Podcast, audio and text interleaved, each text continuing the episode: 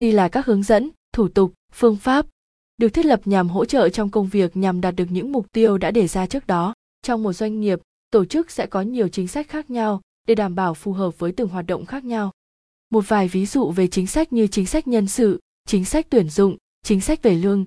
Dựa trên các chính sách đã đặt ra này, nhà quản trị sẽ đưa ra được những định hướng đúng đắn, từ đó giúp doanh nghiệp phát triển theo đúng định hướng và thu được những mục tiêu cụ thể.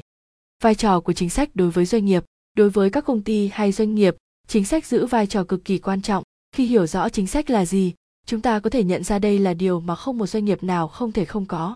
Để doanh nghiệp phát triển bền vững thu về mức lợi nhuận đáng kể thì cần có những chính sách cụ thể để triển khai.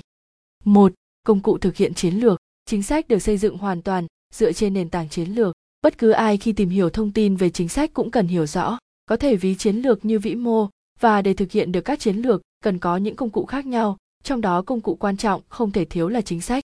Theo đó, các chính sách sẽ đặt ra những ranh giới, cơ chế riêng, từ đó tạo giới hạn đối với các hoạt động quản trị để tiến hành thưởng phạt đối với các hành vi ứng xử. Nhờ có chính sách, nhà quản trị sẽ biết được những gì có thể hoặc không thể làm. Điều này giúp mục tiêu của doanh nghiệp có hiệu quả hơn. 2. Tạo điều kiện giải quyết vấn đề doanh nghiệp. Mỗi doanh nghiệp khác nhau sẽ tồn tại nhiều vấn đề khác nhau. Do đó, nếu không có những điều khoản hay quy định như chính sách đã được đề ra thì chúng không thể kiểm soát được. Do đó, các nhà quản trị cần xây dựng các chính sách như là tiêu chí để so sánh rồi đưa ra giải pháp khắc phục. Chẳng hạn như các vấn đề giờ giấc làm việc nhân sự lương bổng. Khi gặp một trong những vấn đề này nhà quản lý sẽ tìm ra chính sách phù hợp cũng giống như trách nhiệm của nhân sự là gì chính sách tiền lương được quy định như thế nào. Những chính sách này sẽ giúp những vấn đề này được giải quyết triệt đề. Một thực tế là tại các doanh nghiệp luôn tồn tại ứ động rất nhiều vấn đề. Những vấn đề này có thể mang tính chủ quan hay khách quan. Tuy nhiên khi dựa trên các chính sách đã được đề ra nhà quản lý sẽ có khả năng chủ động giải quyết mọi vấn đề mà không làm ảnh hưởng đến quá trình phát triển theo mục tiêu 3. Hỗ trợ thúc đẩy công việc theo mục tiêu. Chính sách có thể được xem là bàn đạp giúp thúc đẩy quá trình hoàn thiện công việc.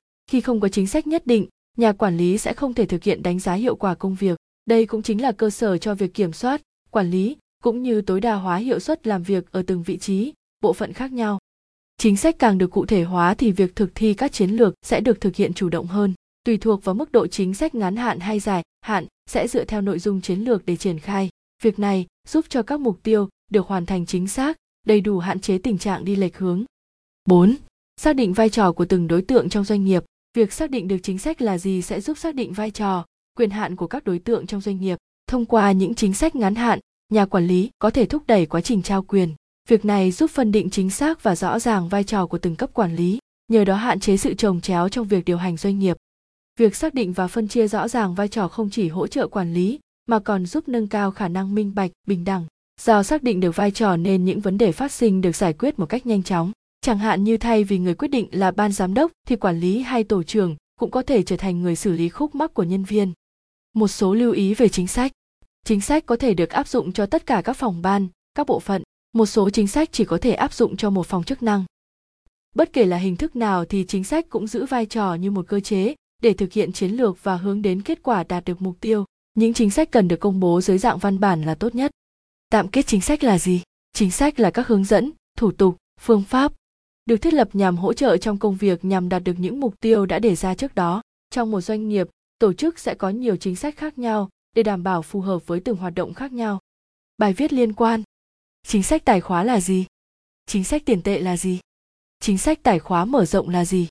Chính sách tài khóa thắt chặt là gì? Chính sách xã hội là gì? Các chính sách xã hội ở việt nam hiện nay, chính sách y tế là gì? Các chính sách hiện hành của việt nam